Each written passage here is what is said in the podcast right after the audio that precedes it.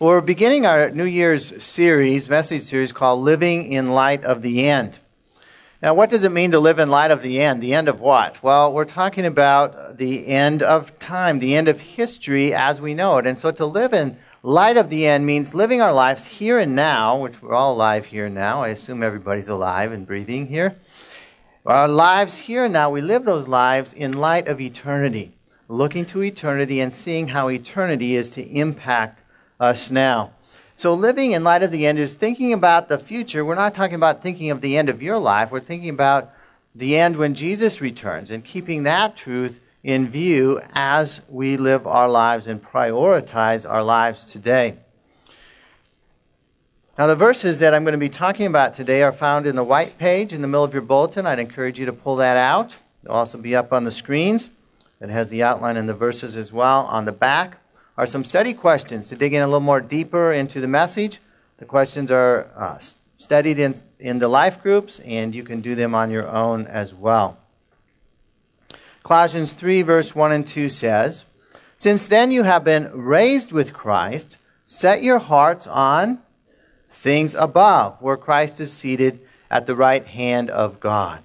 Set your minds on things above not on earthly things. And so, in these verses, God's word instructs us to set our hearts and to set our minds on things above, on things in heaven, and things of, on things of eternal value. And as we do that, God's going to give us wisdom to live our lives here and now in the very best possible way that we could possibly live them out, living out God's incredible purposes for our lives in light of eternity. Now, today we're going to be talking about multiplying forever friends. We're going to be talking about how to set priorities in this life regarding forever friends in light of the end. Now, when we think about setting priorities, the next question we have to think about is what is important? If I had to ask you the question, what is the most important thing in the world, how would you answer? What is the most important thing in the world? Now, in order to answer that question, what's the most important thing in the world, we need to figure out what makes something important. And as I was thinking about it, I was thinking that an important thing, important things are those that are going to last the longest.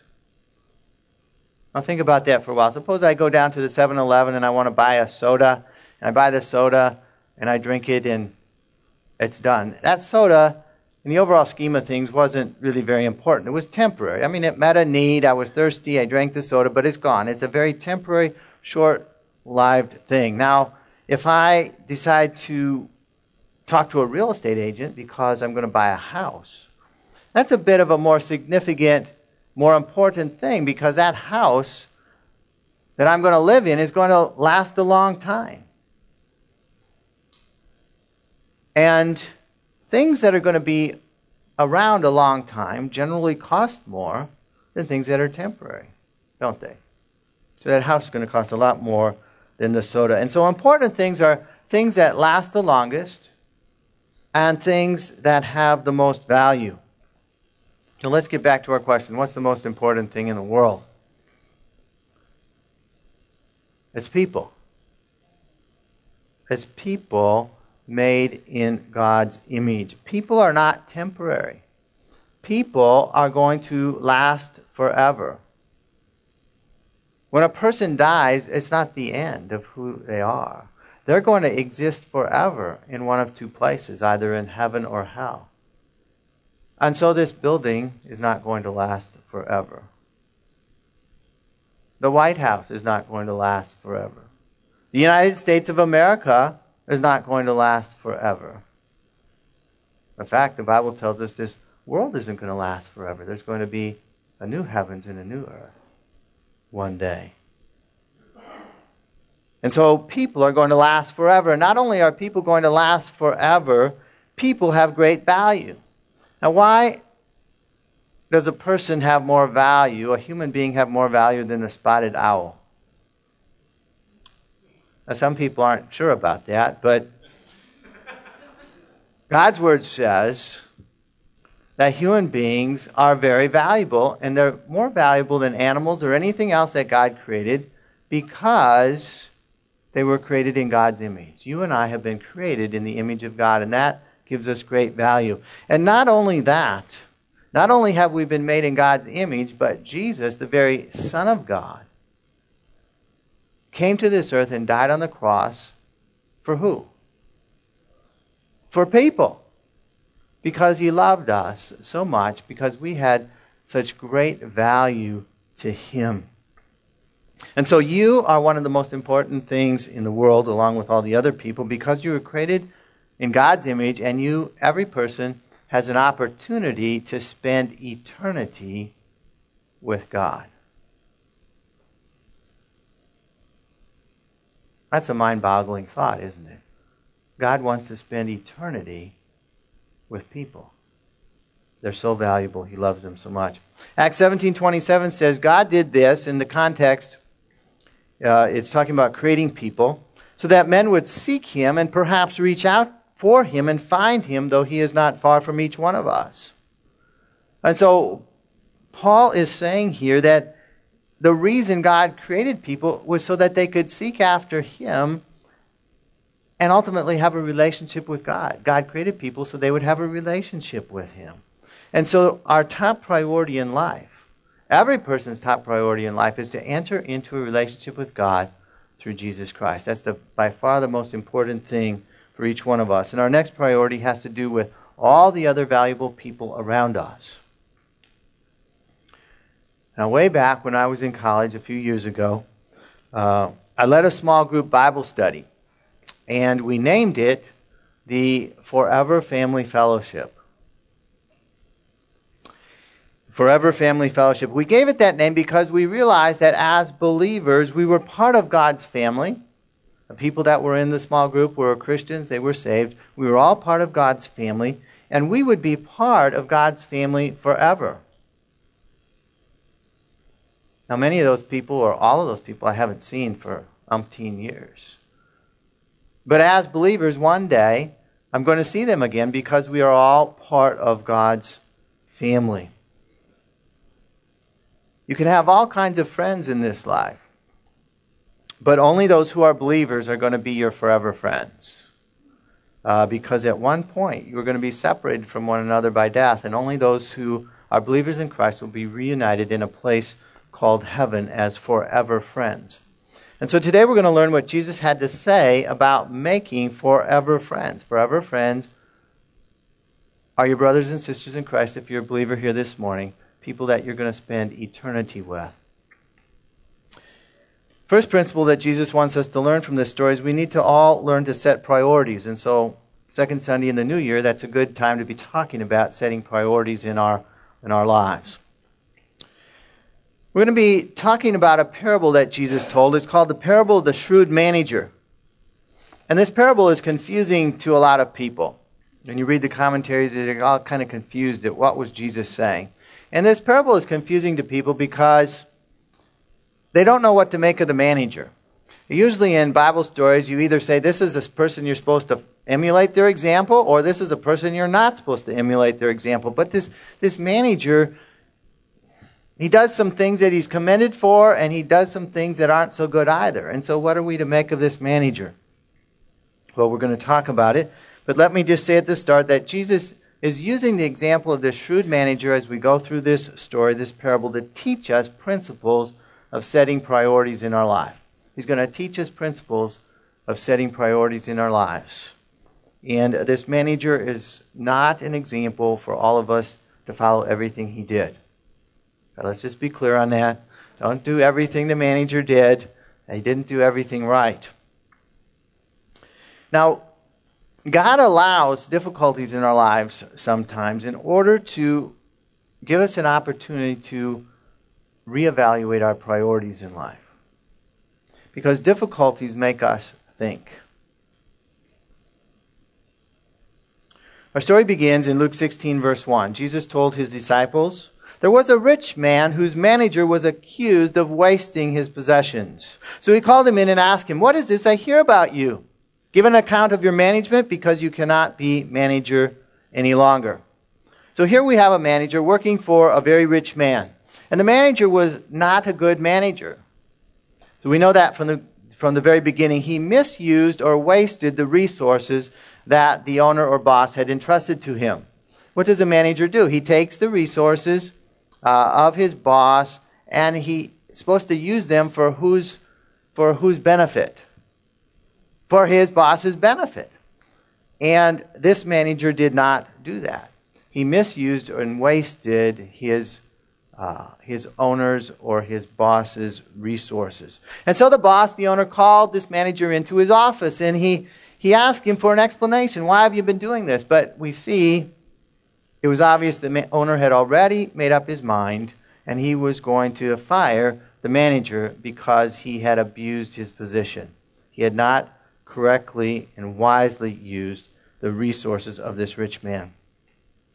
Now, there's no indication in the story that the manager tried to refute the boss's accusations. We assume he knew he was guilty. He hadn't been doing a good job. He'd been misusing, who knows what he'd been doing with the money, but he had a lack of good stewardship of the boss's resources, and the boss had found out, and he was going to lose his job.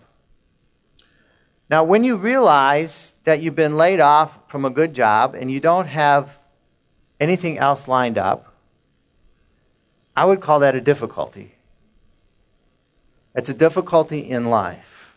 It makes you think about what you're going to do next. It made this manager think about what his priorities in life were really supposed to be. And he came to the conclusion that relationships are the very most important thing. Let's go on with the story. Verse 3 The manager said to himself, What shall I do now? My master is taking away my job. I'm not strong enough to dig, and I'm ashamed to beg. So I know what I'll do. When I lose my job here, I'll know what I'll do so that when I lose my job here, people will welcome me into their houses. And so the manager reasoned, I'm going to lose my job. I need to have a plan for the future. I really don't want to dig ditches. I'm not a very strong person. You know, I'm in a white collar job. I just can't dig those ditches.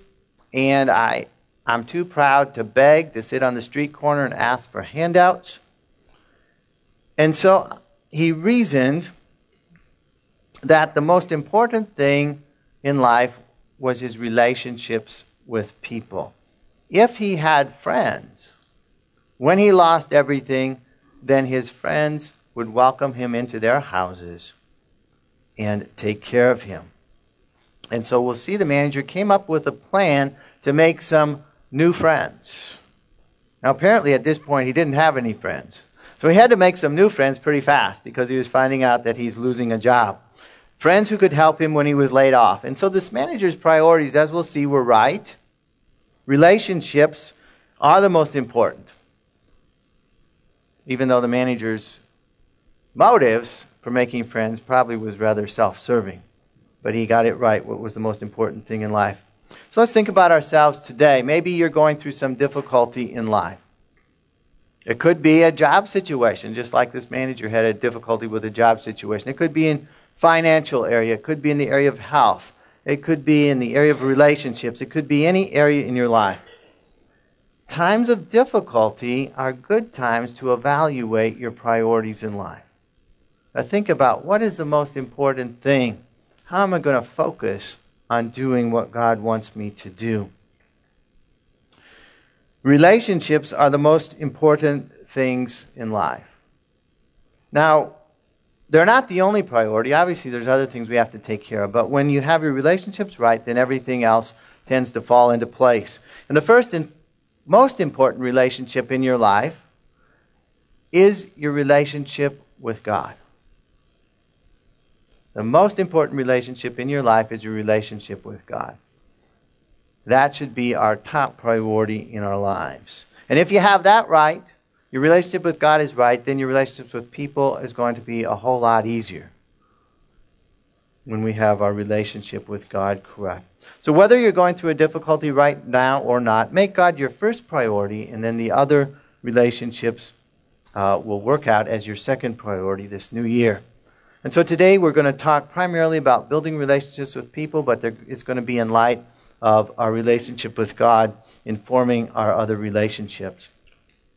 So, how do we build relationships or friendships with the people uh, around us? The relationships that God desires.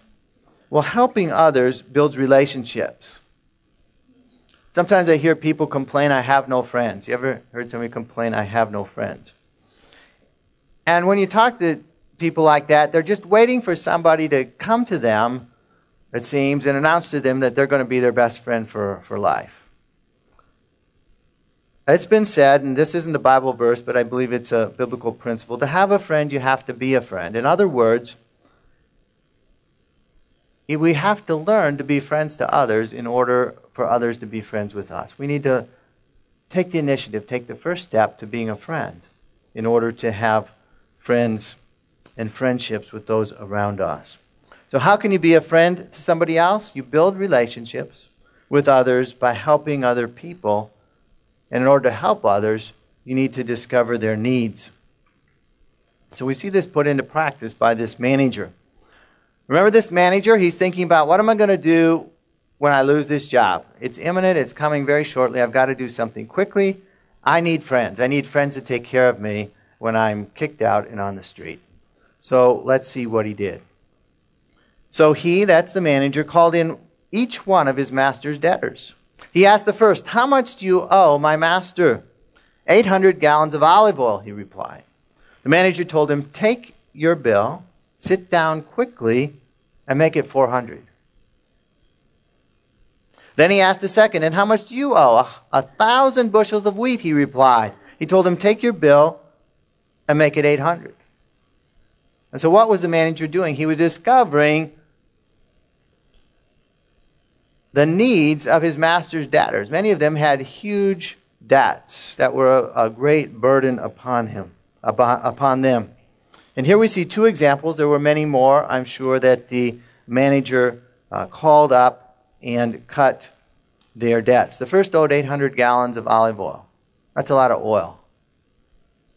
I don't know exactly how much it was worth, but it was worth a, a lot of money. And he cut what was owed in half, from 800 to 400. You think that made the debtor happy? If somebody came to you and said, I'm going to cut your house mortgage in half, that would make you happy, wouldn't it? Or your car payment, or whatever it might be. That would make you very happy with them. The second debtor owed a thousand bushels of oil. The manager cut off 20% made it 800 and so the manager he discovered the needs of others and he wanted to he wanted to meet those needs he took the authority that he had well maybe he didn't have the authority but uh, i don't think the man the the rich man was happy with what he was doing put it that way but he did it anyhow because he had, still had the position now what happened the manager discovered what he had done it said the manager commended the dishonest manager. So here we get a clue. Don't follow everything this manager did. He was dishonest. But he was commended because he'd acted shrewdly. And then Jesus makes this comment For the people of this world are more shrewd in dealing with their own kind than are the people of the light. And so I don't believe that what the manager did was right. Uh, he, was, he was reducing people's debts. I don't believe the rich man or the owner had given him the authority to do that. He was losing his master's money, but that's not the point of Jesus' story. The manager or the master commended the dishonest manager because he'd acted shrewdly. In, in other words, he thought about his predicament I'm going to lose a job. He came up with a plan, and that plan involved making friends with other people so that when he lost his job, they could take care of him. It was a shrewd plan. And so the manager met the needs of others, made some new friends, and those new friends he expected to meet his needs in the future. It was a shrewd plan. Now, in the next verses, we're going to see how this applies to believers who are children or people of the light.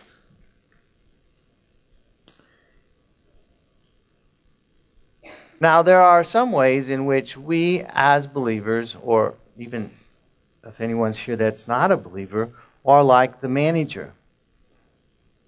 The manager's boss had entrusted resources to the manager to use. They were not his, they were the boss's resources, and he was to use them wisely.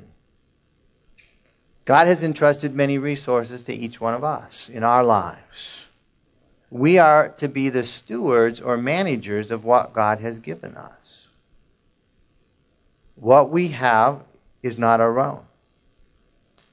All the money that you have in your bank accounts, be it little or much, is not your money. It's God's money. God has entrusted it to you to use for His purposes, to use for Him. And Jesus is going to tell us how to use God's money for God's purposes. We are to use God's money to make forever friends. Let's look at verse 9. Jesus says, I tell you, use worldly wealth to gain friends for yourselves, so that when it is gone, it refers to the worldly wealth, you will be welcomed into eternal dwellings. Now, this is Jesus' punchline for the entire parable. This is the point he's striving to drive home. So let me read the verse one more time. Use worldly wealth to gain friends for yourselves, so that when it is gone, you'll be welcomed into eternal dwellings. And so Jesus is saying just as that dishonest manager used money, reducing people's debts, in essence, giving them something, giving them something financial, having their debts paid off. Just as the dishonest manager used money to make friends who would welcome him into their homes, who would take care of him, so we are to use money to, to make forever friends. And how do you make forever friends? We said a forever friend is a believer, somebody who's going to live forever with God in heaven. How do you make forever friends? We make forever friends by leading people to be saved, by being instrumental in people receiving the gift of eternal life. Now, Jesus is talking about an incredible transformation that can happen. Our money, the resources that God has given to us, whether it's in a bank account or tied up in some possessions we own or whatever it may be, that money will be of no use at all to us after we die. You're going to leave it all behind. But in heaven, if you use that worldly wealth that God has entrusted to us to make forever friends in heaven, the results of using that money are going to be there there's going to be people, and I believe people will know who was instrumental in bringing them to the Lord. They'll understand what part different people played. And so in heaven, we'll be welcomed into our eternal dwellings by our forever friends. And those are people that God has used you to bring to the Lord. And so, just as the resources the manager had were those of the master, so our resources that God has entrusted to us, our money is really God's. Every dollar that you have is God's money. And Jesus is saying our money is to be used to make forever friends. He goes on to give us a little more insight into how to manage our, our resources, our money. He says, Be faithful with little, and you'll be given more. Verse 10 Whoever can be trusted with very little can also be trusted with much. And whoever is dishonest with very little will be dishonest with much. So if you have not been trustworthy in handling worldly wealth, who will trust you with true riches? And if you have not been trustworthy with someone else's property, who will give you property of your own? And so Jesus is going on to show us how to use the money that he's entrusted to us. Now, in my experience, most people feel they have too little money. Anybody? Well, I won't ask for a raise of hands. But uh, most people feel like they don't have enough. They have too too little money. And yet, and often they use that as an excuse. I can't do anything. I'm just barely paying my bills. I have too little. God hasn't blessed me with enough money. I'm just barely making it. In fact, I think some recent survey said that I forget 60 or 70 percent of Americans are living paycheck to paycheck. If they have an unexpected expense, they do not have any savings in order to take care of it. So people say they don't have enough money. And yet Jesus tells us that if we're faithful to use the little that we have, we'll be trusted with more. If we're not faithful with the little that we have, then God knows He can't trust us. So why should He give us any more uh, why should he give us any more? In fact, Jesus says if we're not trustworthy in handling his money, he won't trust us with true riches. So there are riches beyond finances that God wants to bless you with in this life. True riches, spiritual blessings. There are many things in life that are important, that are not valued in dollars and cents. But God uses as a standard for his evaluation of what we can be trusted with how we handle worldly wealth, how we handle money. Starting point in God's word and being trustworthy with God's money is, is giving God a tithe or 10% of your income. And the church, how does the church use the money that comes into it? How does a godly church use the money that comes into it? It uses the money that's donated to lead people to Christ, to present the message of the gospel, both here in the St. Louis area and around the world through missions and missionaries that the church supports. And so that money is used to make forever friends. And as we're faithful to put God first in our giving, God blesses our lives, and He helps us to understand that the other 90% is His as well. Does that mean you're supposed to give 100% to the church? No, God isn't saying that at all. God will instruct you how to be faithful with His resources. Some of the money that God entrusts to you, you're going to use to put food on the table. God knows we need to eat. Everybody here need to eat? Yeah? And so God entrusts us with money to put food on our table and feed our families. God entrusts us with resources to put a roof over our head, to put clothes on our back, to put wheels on our cars. But it's God's money. And some we may use in our own way to make forever friends, to bless others, to be a light to others in the world around us. And as we do, we lay up treasure in heaven. We take the worldly wealth that God has entrusted to us and we convert it into something that's going to last forever. Money is temporary, it's not going to last forever, but you can convert it into something that's going to last forever. Treasure in heaven, which I believe the ultimate expression of treasure in heaven is these forever friends who are going to be there to welcome us. And so we serve God I initially wrote this serve God with our money, and I changed it, and I we say we serve God with His money because everything we have is His. Jesus concludes in verse 13. He says, No servant can serve two masters. Either he will hate the one and love the other, or he will be devoted to one and despise the other. You cannot serve both God and money. So interestingly, Jesus concludes his teaching here in this parable by describing money as a, as a master that you can serve. And so some people try to serve God and do what God wants and serve money as well. And Jesus says it can't be done. You can't serve God and keep control of your money and serve that money rather than just serving Him. If we don't recognize that everything we have, as far as financial resources, is a gift from God, money will become an idol. And you will never have enough. And so rather than trying to serve God in money, we must choose to serve God alone. Recognizing all that we have comes from Him. It's still His. We are simply managers or stewards of God's money and resources. So, what does Jesus tell us to do with our money? Use worldly wealth to gain friends for yourselves who will welcome you into eternal dwellings. And so this year, let's make it a priority to use what God has given to us to multiply forever friends. Pray over your family budget. Pray over major financial decisions. Ask God how you can use your money to win more people for Jesus. And that includes people in your family. That includes your relatives.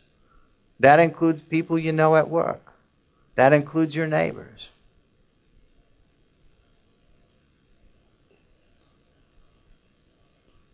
Ask God how you can use your resources to extend His kingdom.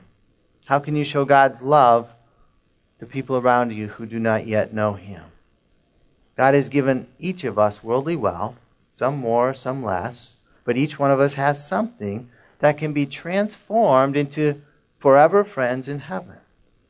So let's use it for God's purposes, to be a blessing to those around us. And as we do, we're going to lay up treasure in heaven that's going to last forever. So, the first question that each one of us has to answer is Are you sure you're going to spend eternity in heaven? Are you sure that you're a believer in Jesus Christ?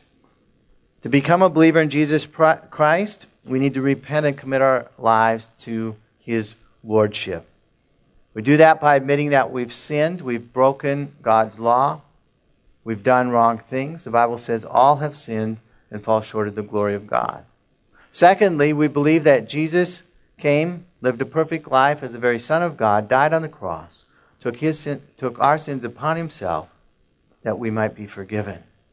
He rose from the dead on the third day, and he lives today. And we commit our lives to serving the risen Savior as both our Lord and Savior. So let's bow our heads right now. I'm going to pray a simple prayer. If you've never prayed a prayer like this before, if you're not sure you have a relationship with God, if you're not sure you're going to spend eternity in heaven with Jesus, then I'd strongly encourage you to pray this prayer with me understanding that that would be the most important step you're going to take in your entire life.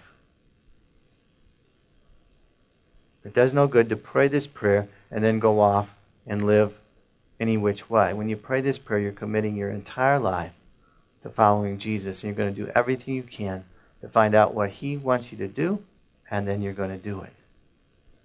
And so there's no such thing as a 50% commitment as a Christian. You give everything of your life to Him or the transaction is not valid. So let's pray right now. Say, Father, today I admit that I've sinned. I've done wrong things, things that your word says are wrong, things that I know in my conscience are wrong. Please forgive me.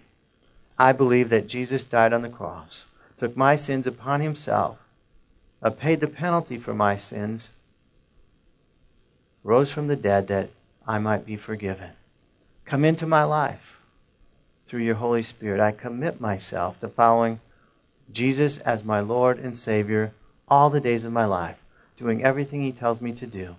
I give Him 100% of my life, 100% of my resources, 100% of all that I am, all that I possess, for Him to give me instruction how to use it. In Jesus' name. And for those of us who are believers, let's pray that God would help us to put these principles into practice. Father, today we thank you for this teaching of Jesus, this parable that's going to help us to set our priorities for the new year, to get our lives lined up with your priorities. Help us to make God, help us to make you, our Father, our top priority in life. Drawing closer to you, getting to know you better understanding what you have for us in the new year, following you more closely. Teach us how to use the money that you've entrusted to us for your purposes to make forever friends.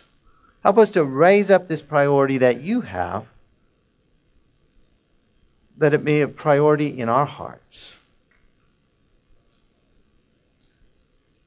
Thank you for what you've entrusted to us. Thank you for the little that we have. And help us to be faithful with that so that you can entrust us with greater responsibilities. Empower each one of us, God, we pray, to be used by you to see more people saved in 2015. That's the most important thing in life.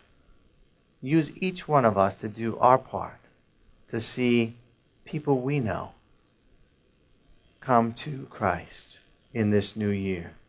May we put you first with the money that you've given us to manage. May we put you first with the time that you've given us. May we put you first with all the resources that you have entrusted to us. And we believe that as we give to you, as we give to your purposes, first and foremost, that you're going to meet our needs.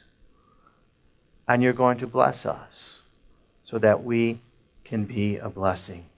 God, we pray that our church, that Life Church, would multiply forever friends in 2015, in the St. Louis area and across the world, through the missionaries and mission projects that we support. We thank you for the opportunity that you've given to each of us. Help us to be faithful with all that you've entrusted to us. Help us to be good stewards so that one day, when we stand before you, we'll hear the words, Well done, good and faithful servant. Enter into your reward. In Jesus' name we pray. Amen.